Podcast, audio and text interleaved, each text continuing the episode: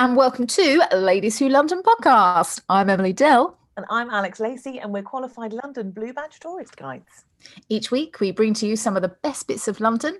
We talk about our favourite people, places, and events with a bit of information, a lot of laughs, and a whole lot of fun.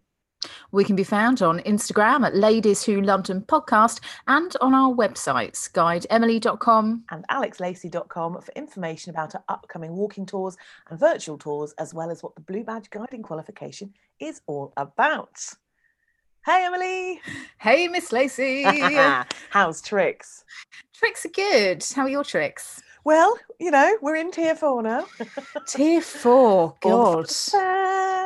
Um, it is. It is mad, isn't it? It's all I mean, fun of a kind of fair that that would uh, that would probably make a future Ladies of London podcast as your choice because you know it's sort of all grey and dark and miserable and pretty grim, pretty grim. the God but guide we've got that. to find uh, we've got to find the positives, haven't we? We do, and we've just gone past the winter solstice, which means that the days are now getting longer, which this makes me true. super happy.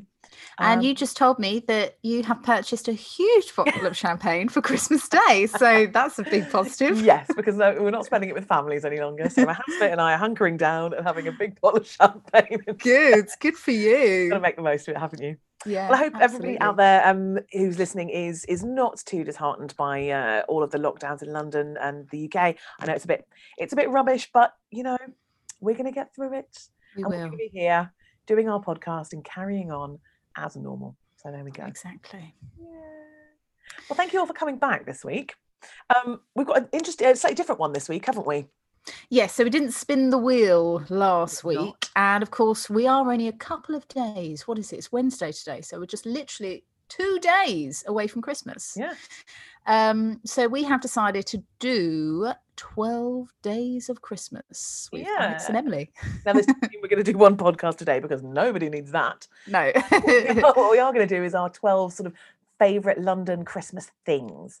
Um, we've got six each, and we're, we're going to sort of go against our natural inclination to make it into a fight, aren't we? We're just going to yes, we're just gonna we're just gonna talk about them we're just gonna pass over the cracker, shall we say, in a nice way. Absolutely. But before we do that, we do have to find out uh, the results of the podcast pedestal last week.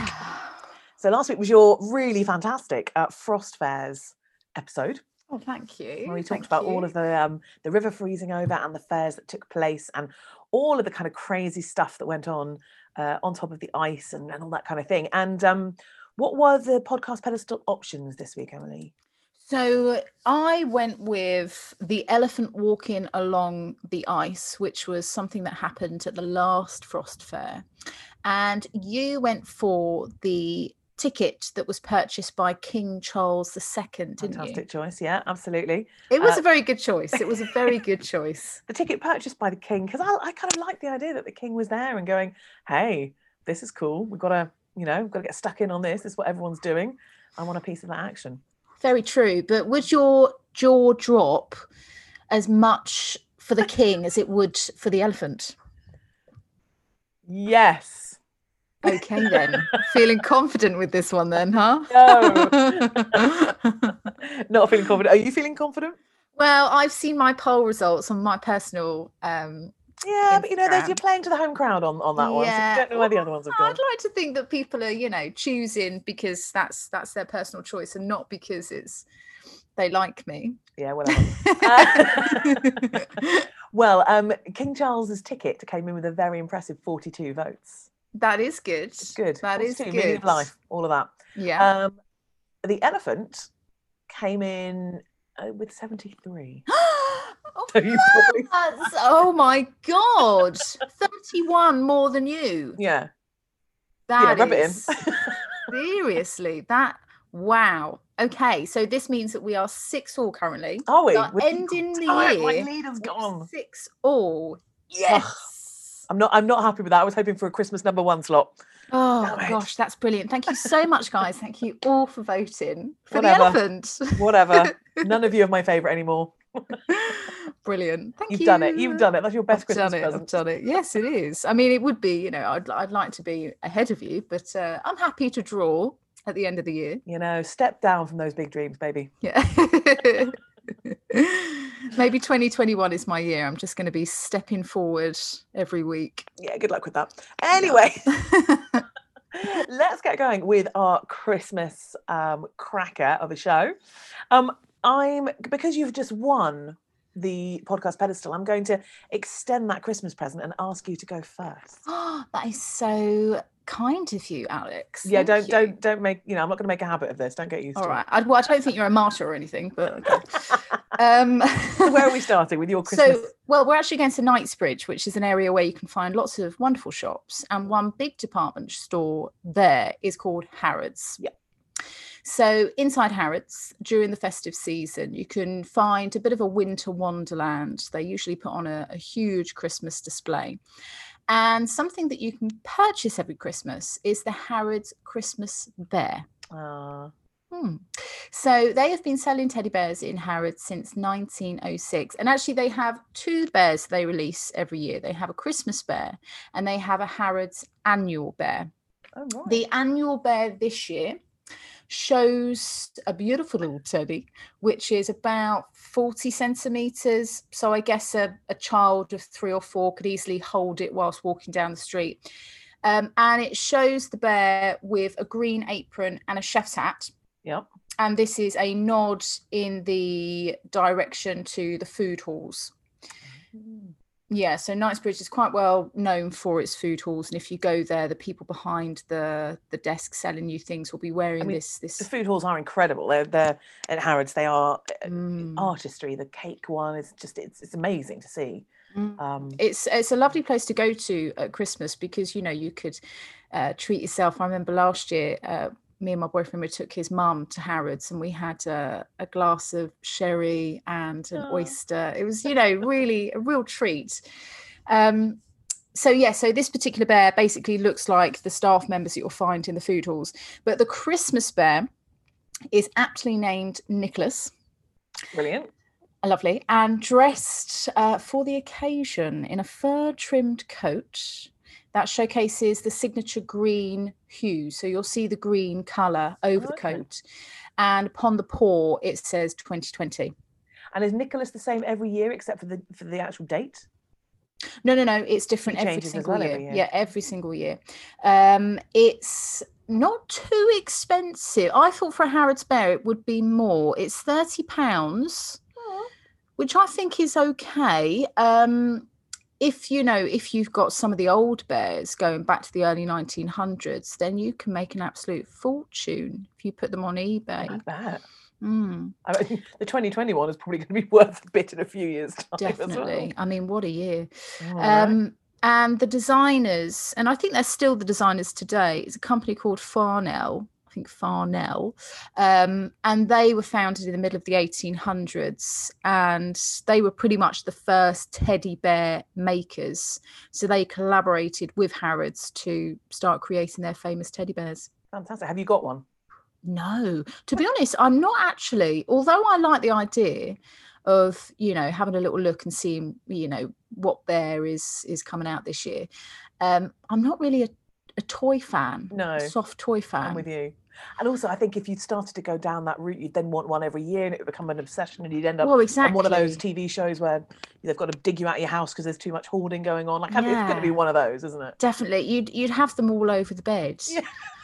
And just everywhere. They'd be in drawers, kind of, you know, with their heads stuck out. Yeah, let, let's not go down that road. But I love that that's a little tradition that you, uh, you know, Yeah, yeah, I think it's quite sweet. And they usually have, you know, you usually see the green, or they wear like a red jacket, or sometimes Mm. they'll be dressed as a beef eater.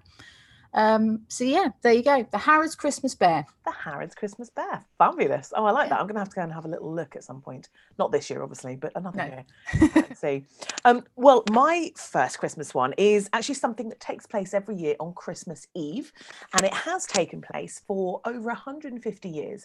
Um, now, we're going back to one of your favourite places when we did the Hidden Rivers uh, episode a few uh, weeks back, and we talked about Smithfield Market and all of the grisly guts and everything going into the river, and you got really Yes. excited at that point, didn't you? Oh, yes. Uh, well, Smithfield Market is is this meat market that's been going um oh for hundreds of years, literally hundreds of years, Mm. um somewhere in the region of about 800 years actually. And um every year on Christmas Eve of the last well over 150, they have an auction.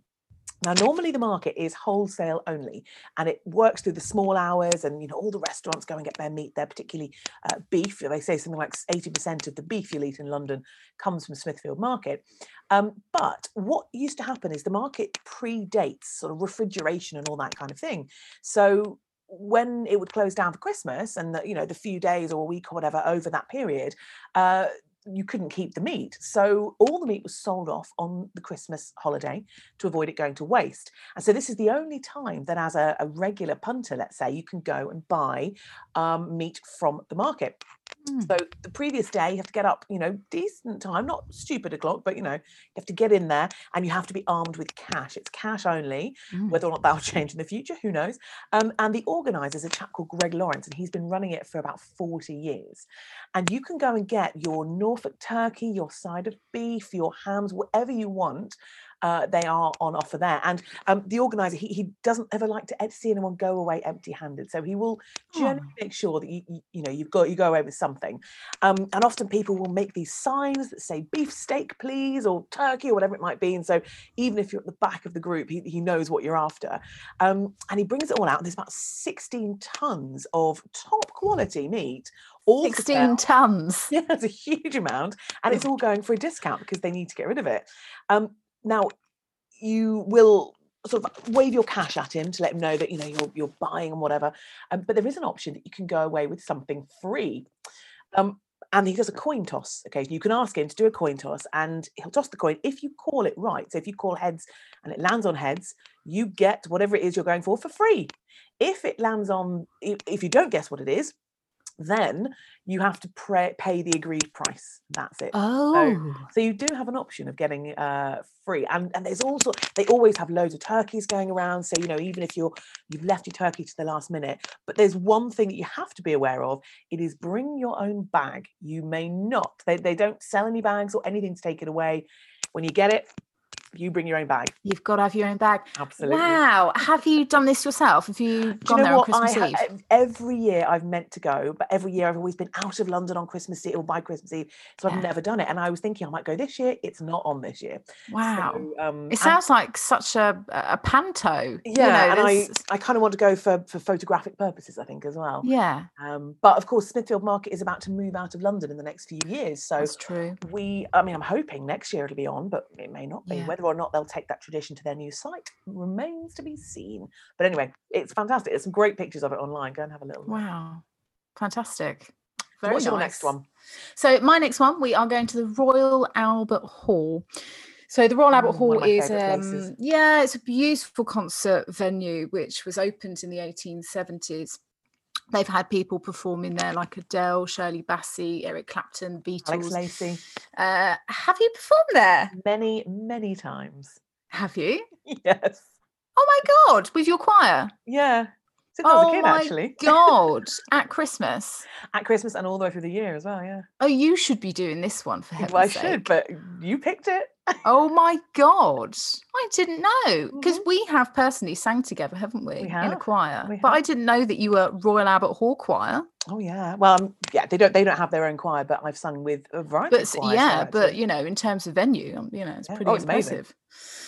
Wow. Um, so yes, it's incredible. And for about 150 years now, they've been having their Yuletide celebrations, and they always get, um, you know, someone famous to perform. They've had people like Roger Daltrey, Sophie Ellis Bextor, um, various people, um, and the carol concert it's just beautiful. You know, you can't help but getting a bit kind of teary eyed They have the performance of Handel's Messiah. Um, they usually have Hallelujah. Uh, ha- I can't can never say this word. Hallelujah. Please say it. Hallelujah. Yes. Chorus. Which we sang together last year. We did. Can you say it when you were singing it? no. I think when that came up, I just kind of because it was so loud in there, it, you know, no one could tell there was nothing coming out of my mouth.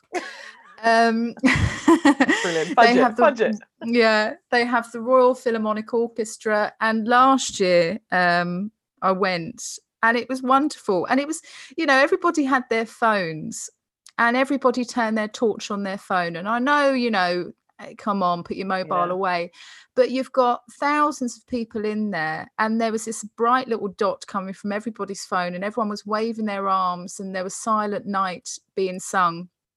And it was a very magical moment. It was, you know, it was just stars say, everywhere. It's even more magical to see it from the stage. All right.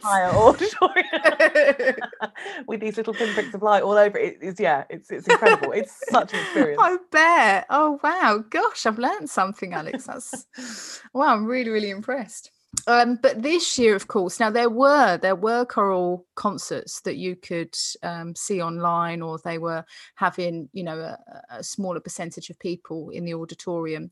These have now all been cancelled, unfortunately. Um, and before it was cancelled, I did see that for a thousand pounds, you could uh, hire the tier box, which seats four people. And for this, you could have had half a bottle of champagne, wine, mineral water, soft drinks, canapes, cold dishes, hot dishes, desserts, Christmas crackers. So I think for two hundred and fifty pounds each, which I think includes the performance. yeah, I was going to say yeah, with a with a performance. Um, you know that that's pretty special, isn't it? Because it is Amazing. something that you know you don't you wouldn't do every year, or maybe people venue. do. It just it's so beautiful, Mm, and it's mm. it, it's I mean it's wonderful both singing there, but also attending things there. Um, Wow. It's it's just an incredible venue. Because you you have got a cracking singing voice, I have to say. Not not lately, I don't. I'm, I'm very much out of practice at the minute, but yeah, You're an alto, aren't you? I'm an alto. They're the best. Yeah. yeah. A I'm soprano, a, aren't you? I'm a soprano, but it's pushing it to be honest. I'm, never get up there, but I can't get down to an alto, so I'm somewhere in between. just, a, just a sort of one note. Yeah, yeah, exactly. I'm just happy to be there. it's a lovely day out. yeah. Right, over to you. All right. Well, my next one is something that happens actually on Christmas Day, um, which I believe is still happening this year, or at least it was. I haven't been able to see. I don't know if they they might not have updated uh, whether or not they're doing it yet. It's all a bit last minute. Um, but it is a swimming race that takes Mm. place in the Serpentine, which is the lake in the middle of Hyde Park, and it's called the Peter Pan Cup. Um, and it's a hundred yard swim. It's on Christmas Day and it starts at 9 a.m. in the morning. So it's a great start to your day. Now, I should say, um, you can't just go and swim. The it is a swimming. There is a swimming club that meets at the Serpentine, and you can swim there through most of the year. Um, but if you want to swim in the Peter Pan Cup, you have to be part of the swimming club, and you also have to have um, qualified during the season and be on their handicap list. So you have to be in, uh, basically qualified to get in their race. Um, and it's amazing, but they, they really kind of encourage spectators to come along. I suspect this year, if the race goes ahead, they will discourage spectators, but nonetheless. Mm. Um, but every Christmas morning, 9 a.m., people get in there. You know, it'll be freezing cold, but in they get. And these people are people who will also swim throughout the whole winter. So it's not, you know, um, it's not that it'll be colder on any uh, particular day of the year. But one of the reasons that they make you kind of qualify is because, of course, the water does get colder in the winter. And if you've not done outdoor swimming and you just decide I'm going to turn up on Christmas Day, it would be a bit of a shock and, and there could be problems.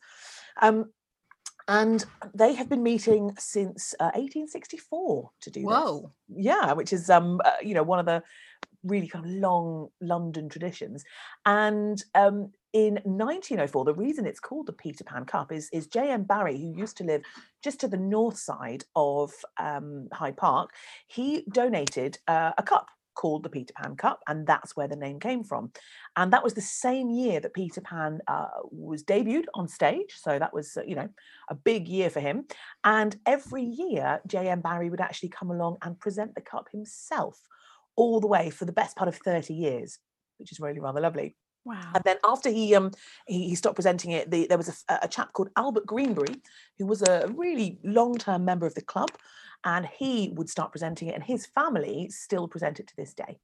So that's really rather lovely. That is but it's still lovely. And we have a colleague who who does it every year. Do we? Uh, yes, Angus Campbell. Oh wow! Yes, and he he has said that uh, there was a couple of occasions where they had to literally break the ice before Yeah. getting in. You know, it was that cold. Madness, madness. Um, wow. And do you know if it's if the person who wins the cup, did they have to? Is it always the same cup, or does each person that wins a cup gets to keep the cup for life? No, I believe it's the same cup. It is the Same Pan cup. Yeah, so Yep. it's you know it's sort of hold this and Handed down. again.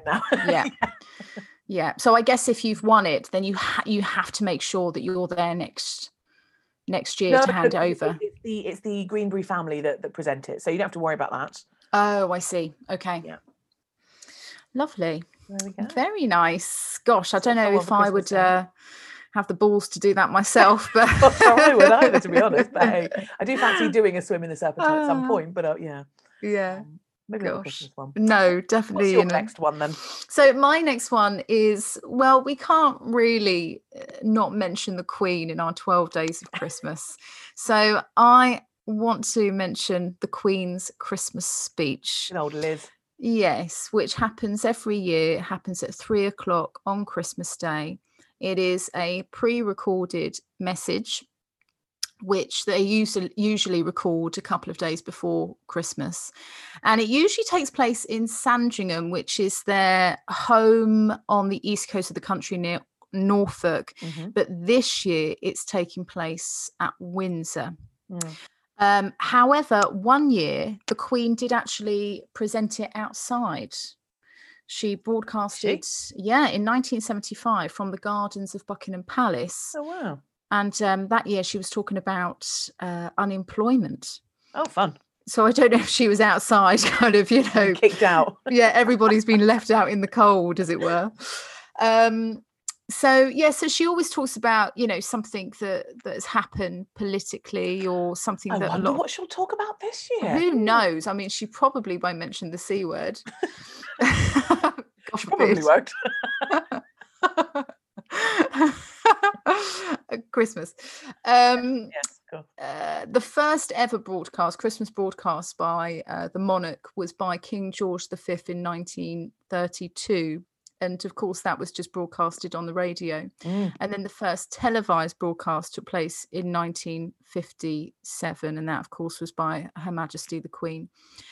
Um, in 2012, you could have downloaded the Queen's speech on a Kindle. Really? And it was also, I don't understand this, but in 2012, it was also broadcasted um, in 3D for the first time Oh. in 3D. Did you manage to catch that? Um, I did not. No.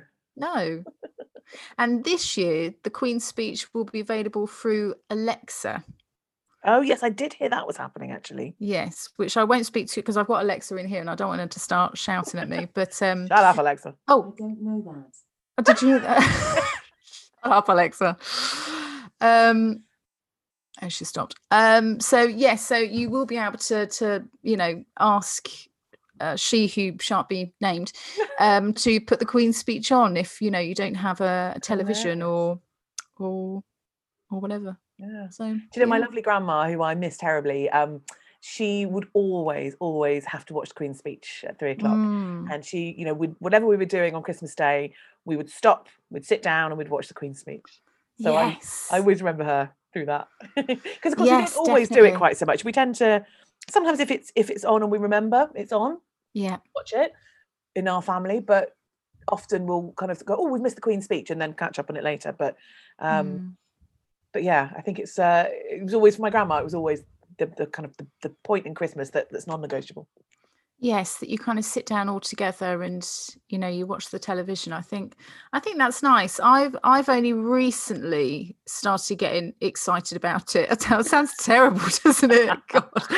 Um i guess well i say recently you know since i've been a guide over 10 years I, I found it quite interesting because you you really want to know what the queen is going to say because she doesn't make too many speeches per year so No. um it's quite and actually, what what's really um, what I really remember is when Dawn French did her alternative Queen's speech, and she did it in the manner of Catherine Zeta-Jones a few years back. That was hilariously funny. Oh, I didn't see that. Oh, it's I on YouTube. love Go and have a look at it. It's, oh, it was so to. funny. Brilliant. Um, sort of going between a Welsh accent and an American accent. It was really, really good. Um, so I highly recommend that. nice.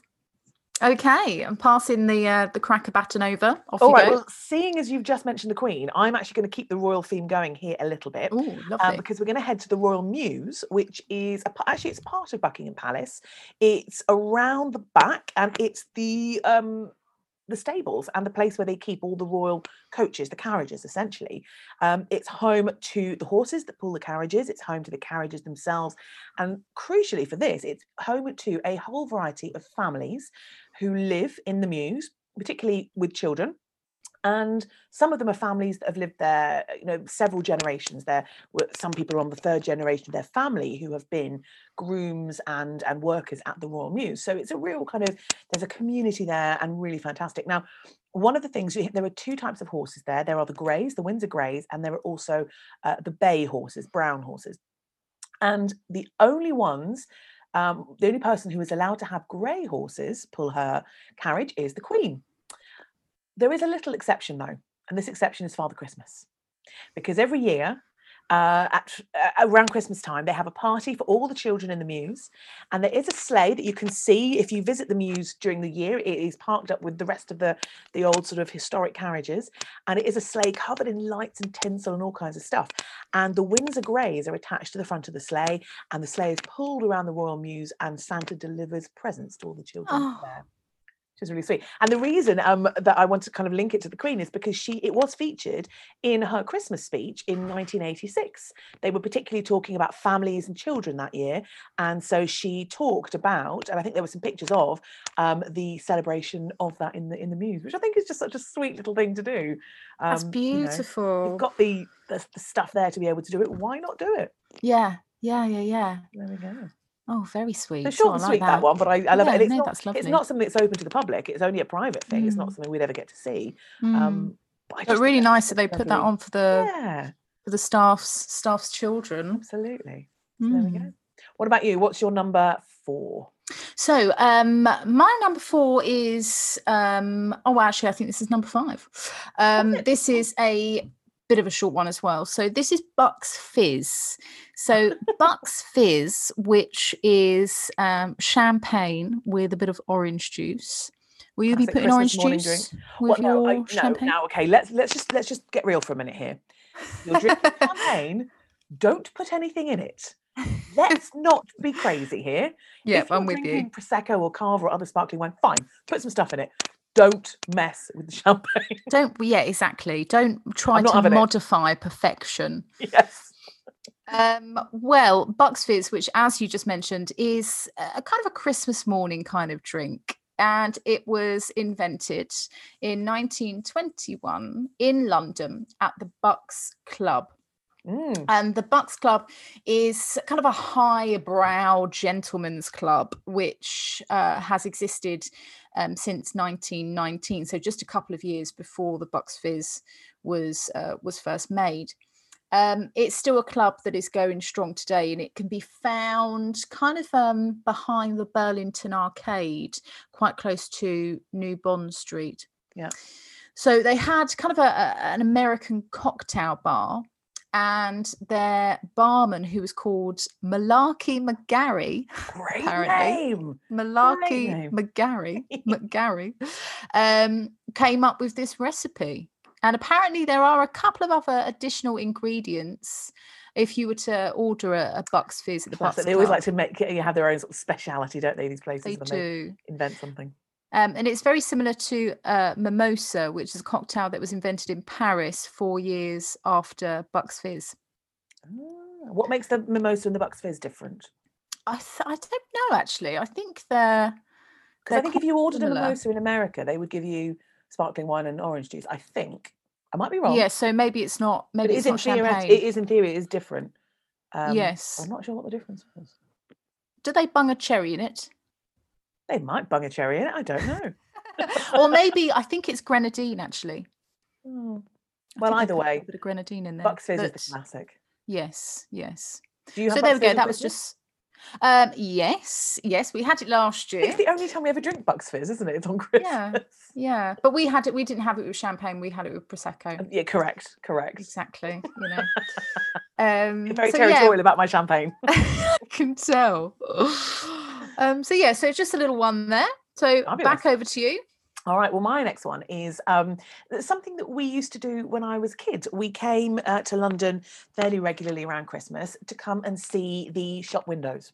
because this is a big, big deal. And you mentioned Harrods earlier in the Harrods Bear and the fact that it has this whole kind of Christmas, you know, big old thing going on inside, but outside is as much part of the festivities as anywhere else. Um, now the the sort of the Christmas window thing is said to have originated in New York with Macy's, but over here, uh, the man who brought it over, and that would make sense if if that was the case, because the man who brought it over to London was Harry Gordon Selfridge, so the guy who set up Selfridges and was himself American. An American. Um, he started out in uh, 1909 uh, by creating these amazing windows. So as the shoppers are coming around, they can start to, you know, get enticed into the into the shops. Um, and in particular, you know, you- we've kind of got a little bit of the industrial revolution to thank for it. It's wildly sexy, I know. But um, you have the um, invention of well, you, firstly, you've got people who've got loads more money.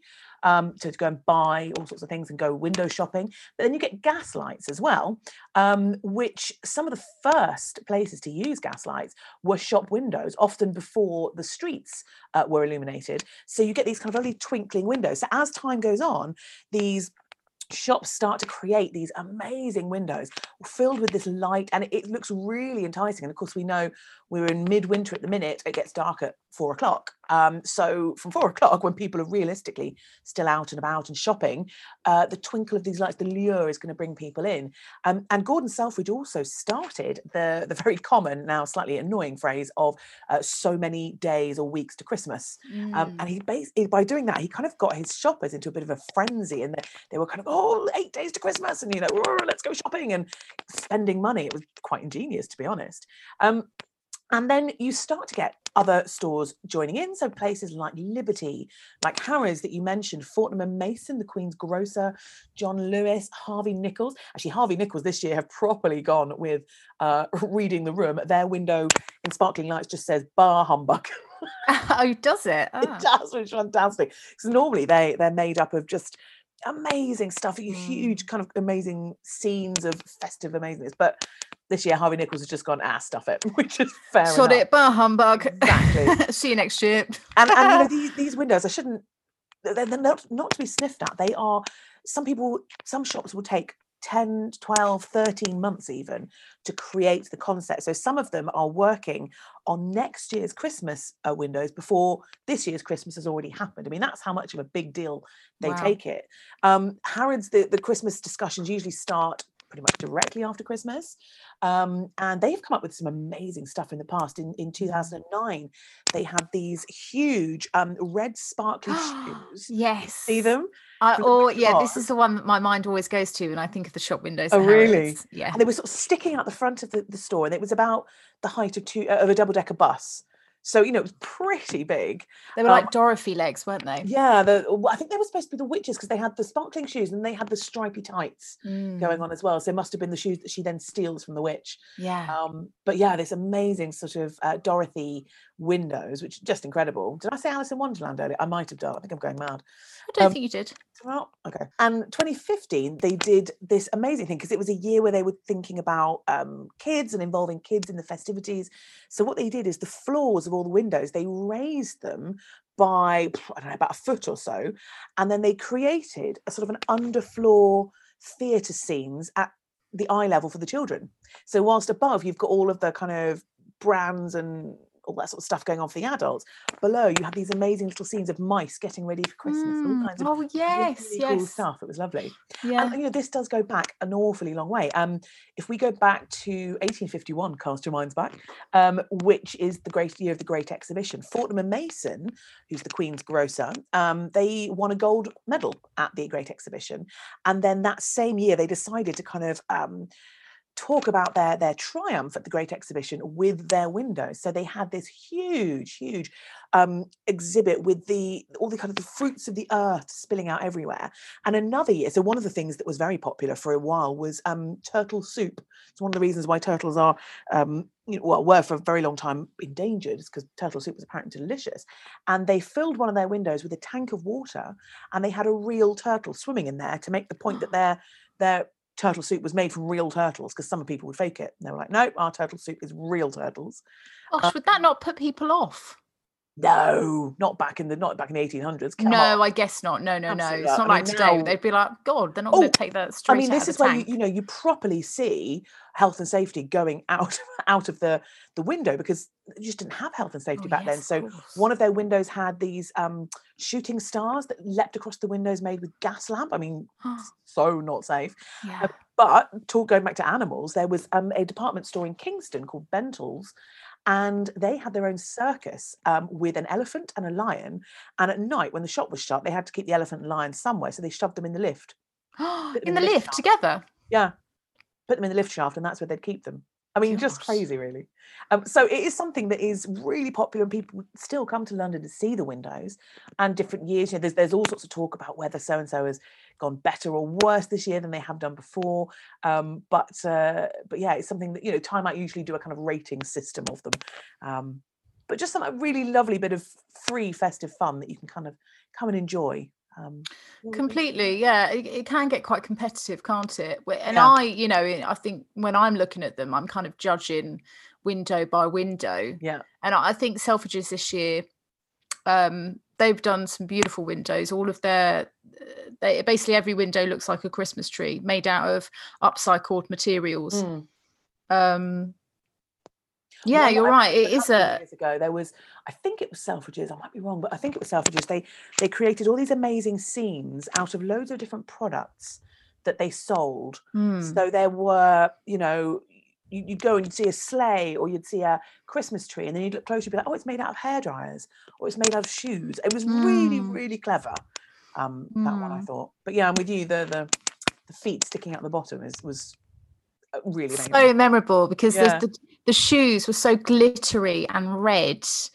Um, yeah, yeah. I, I sort of feel like this year there's been a little bit it, they've been a bit more somber this year for obvious reasons so i reckon next year assuming we're all back to you know back to Mm. normal i reckon they're going to go out all out for it Yeah, true. Although this year there's been more kind of hopeful messages. There's a lot It of love hearts and and carnaby street this year with the street illuminations are very lovely they're all about yeah, messages of hope. kind of yeah. yeah.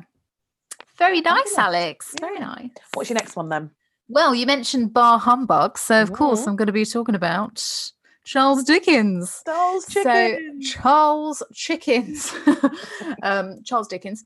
So Charles Dickens was born in London, and he wrote a Christmas Carol.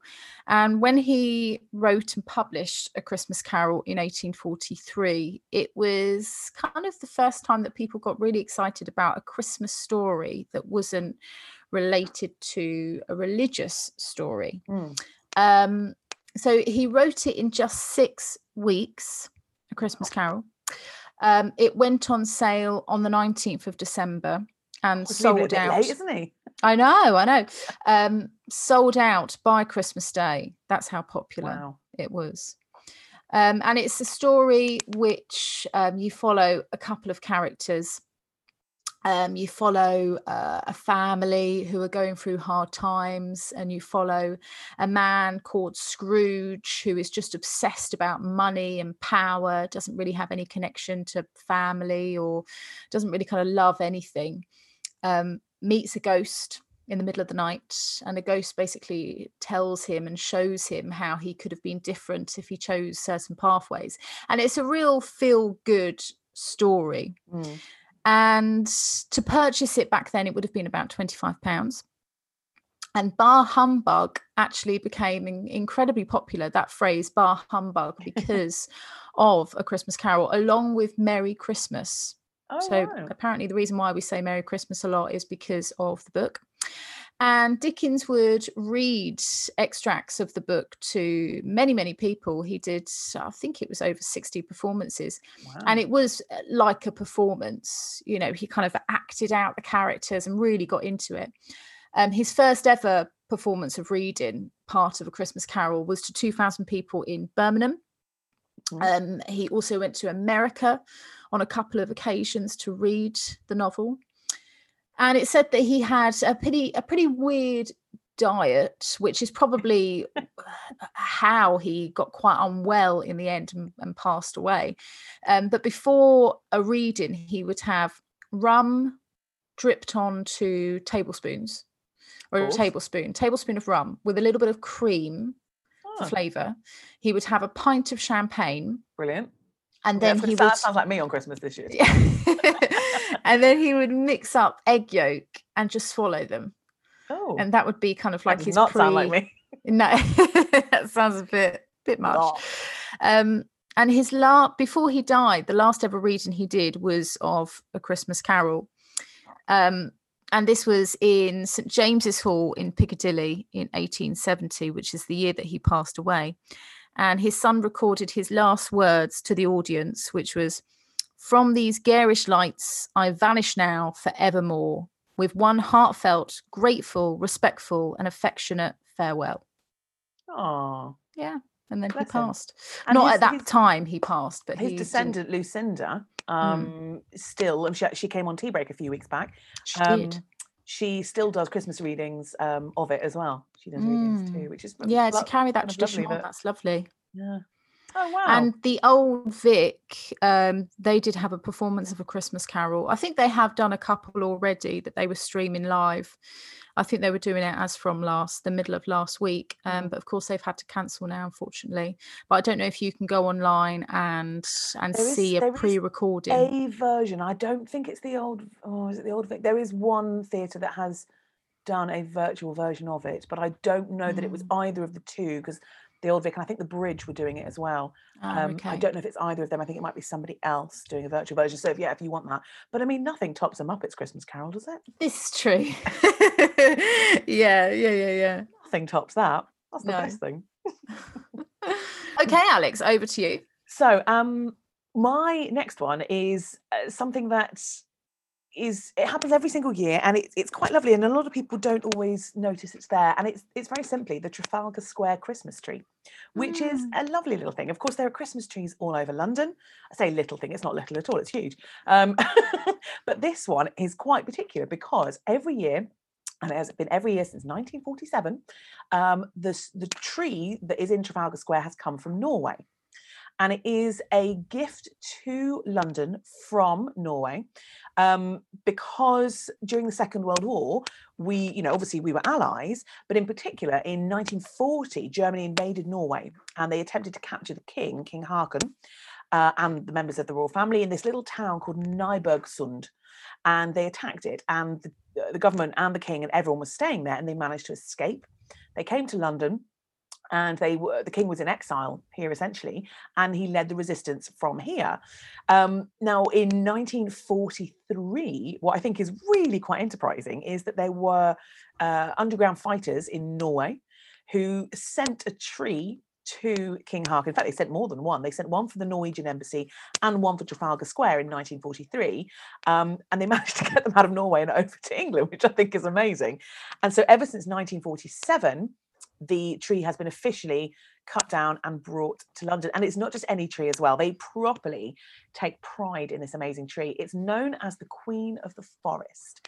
Um, it's the tallest tree in the forest, and they're usually over 20 meters high. So it's huge.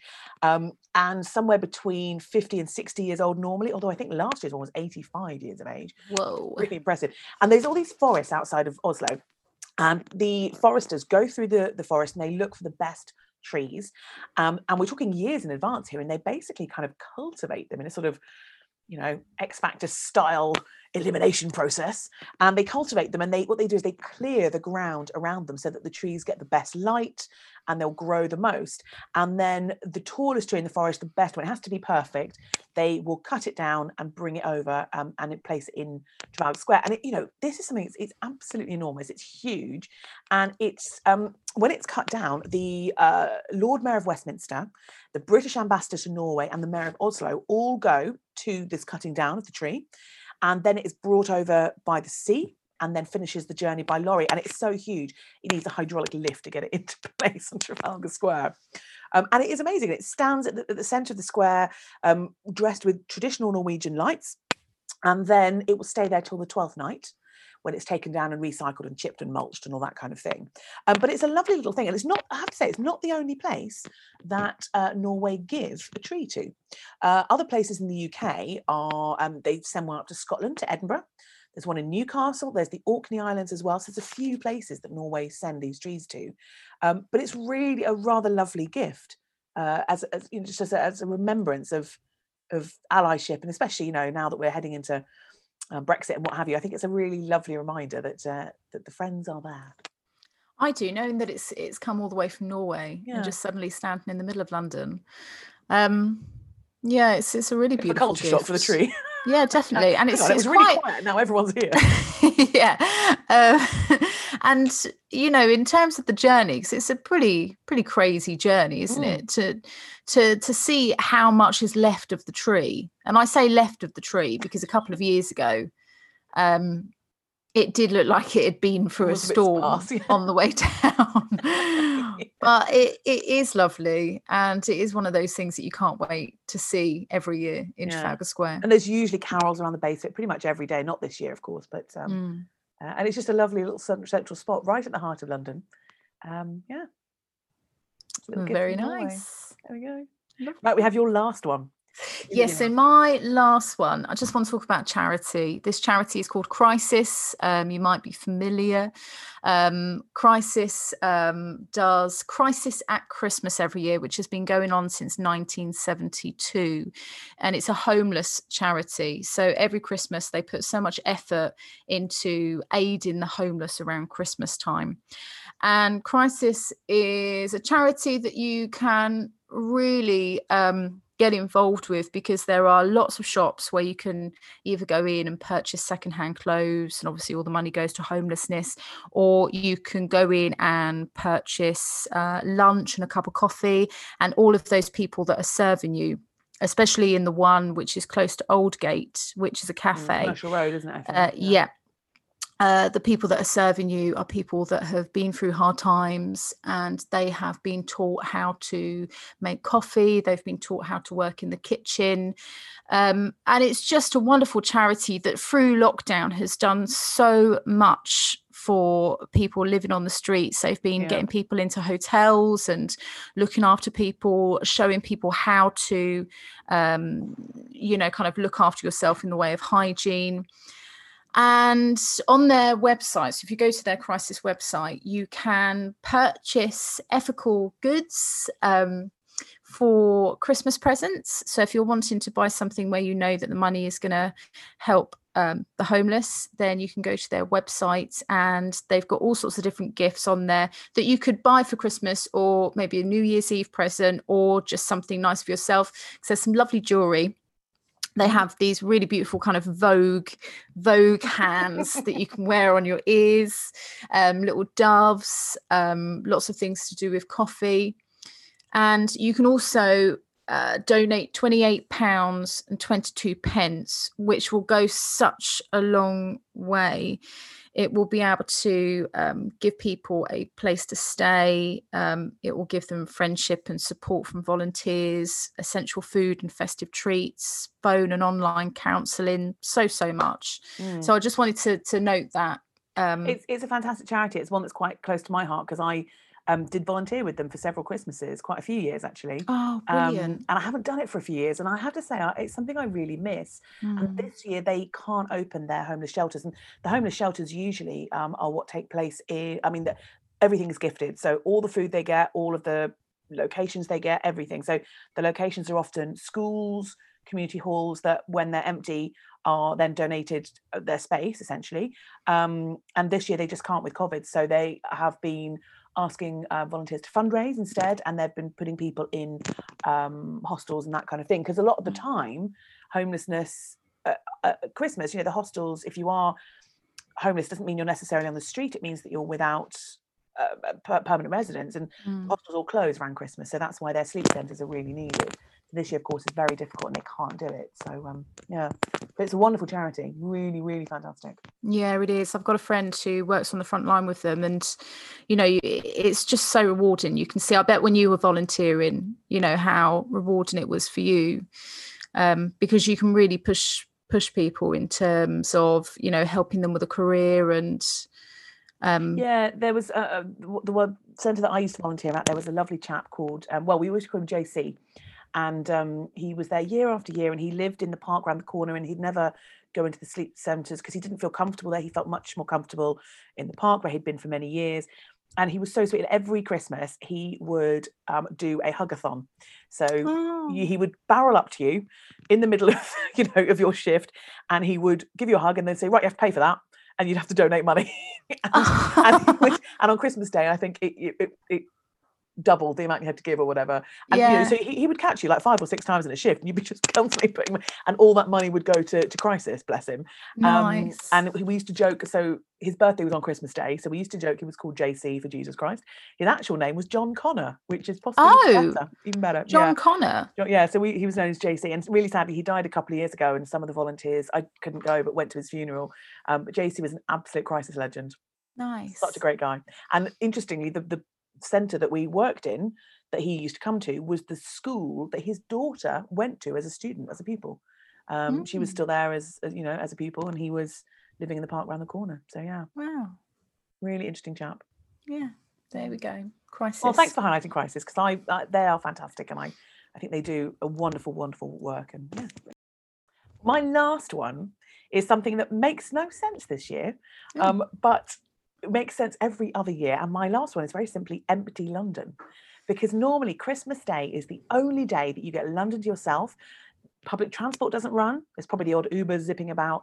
There's nothing open, or very usually there's nothing open. Occasionally there's there's the odd walking tour or whatever going on, but London streets are empty. Now, of course, this year we've seen that during lockdown, so Mm. it's slightly less um, interesting than it would normally be. But Christmas Day, you know, that's the day to go and take photos, to go and enjoy cycling around London on your own and just have London to yourself.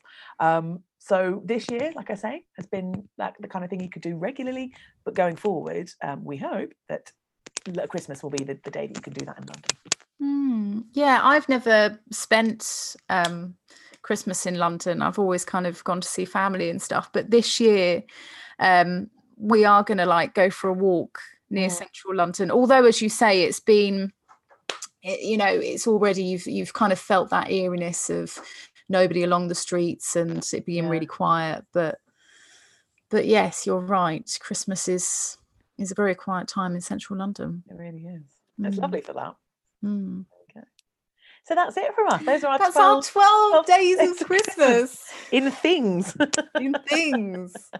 We're not going to ask you Oh, to vote this week uh, because No. there's no point in that because we just no. we're just it. having a, a kind of a, a friendly chat about Yeah, Christmas. Exactly. But we will be back um, in the new year. Yes. The next um, of our uh, normal style podcast, uh, the first of 2021. Yes. We've so don't worry, through to the end of the guys. We will be spinning the wheel again. Well, do you want to spin the wheel this week? Because we need to know Oh. what we're going to do. oh, that's true because it's your choice, isn't it? Uh, is it my choice? Yes. All right. Yes. Okay. All right. Well, I didn't Okay. think I was going to get the wheel out, but give me a I'm just going second. to get it now. The Wheel of Destiny. Okay, Beth, got the wheel? so I've got the wheel. Um, is there anywhere you want it to land? No, I'm all good. I've got my little list of things, so I'm just Oh, going to yes, wait you do, don't you? Yeah. Okay, right. Gosh, this is the last spin last of spin of 2020. I feel a bit emotional. okay, off we go.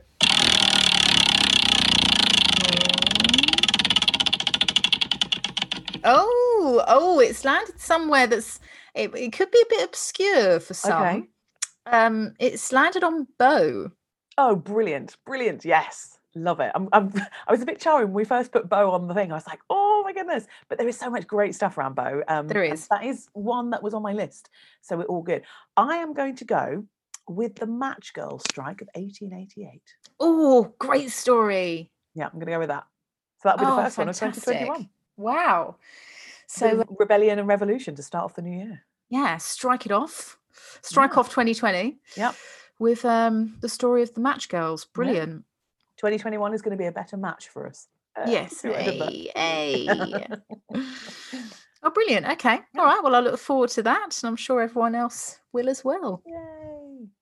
Fabulous. Well, listen, it just remains for us to say have a very safe, very happy Christmas. Thank you so much for listening. Thank you for listening this year as well. We've loved launching the podcast, we've loved doing it. We really have, guys. It's been, oh, it's just been so much fun. And it's just been so nice to have uh, a bit of a routine and a reason to, to talk about history. And, you know, it's, Yeah, it's been wonderful. So thank you so much It's for been a real tuning bright in. spark in the year for me. So Yeah, yeah, So thank you all so much. Please like and subscribe. Uh, tell your friends about us. Um, we'd love more people to come and listen. Uh, not that we don't love you lot, of course, but you know, always, always better. The more the merrier, the more the merrier.